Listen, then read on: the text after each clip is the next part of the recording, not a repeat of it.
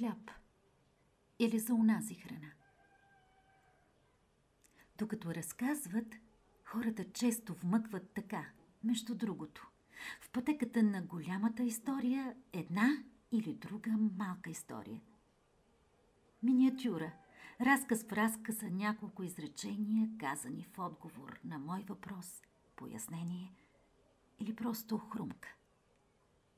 Наричам ги бисери. Този отдевен е рожба на дедо Петър Павлов. Той ни повежда през своята история, историята на читалището и тази на селото сляти в една.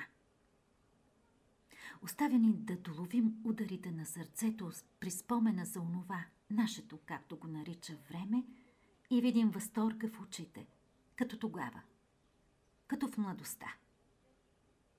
Накрая запява. Трите песни за Балканската война е научил от майка си, позната местна певица. Питам го, тя откъде ги знае и има ли други в рода, които да пеят. Дядо Петър ми доверява, че майката на неговата майка и нейния баща, преселници от заножене, също пеели. Дядо Саво и баба Савета, селските хлебари.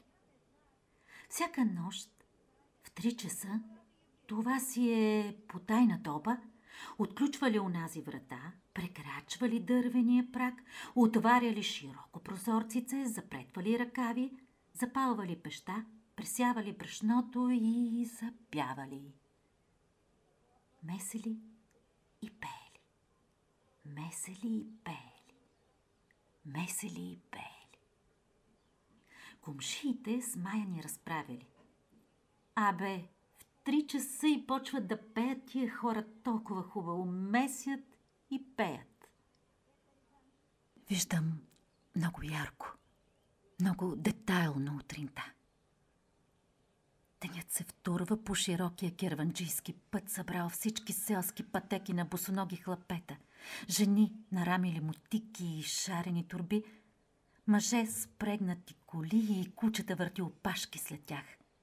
Слизат се изгрева – и всеки тръгва към полето, по своите си делнични дела понесъл хляб, замесен с песен.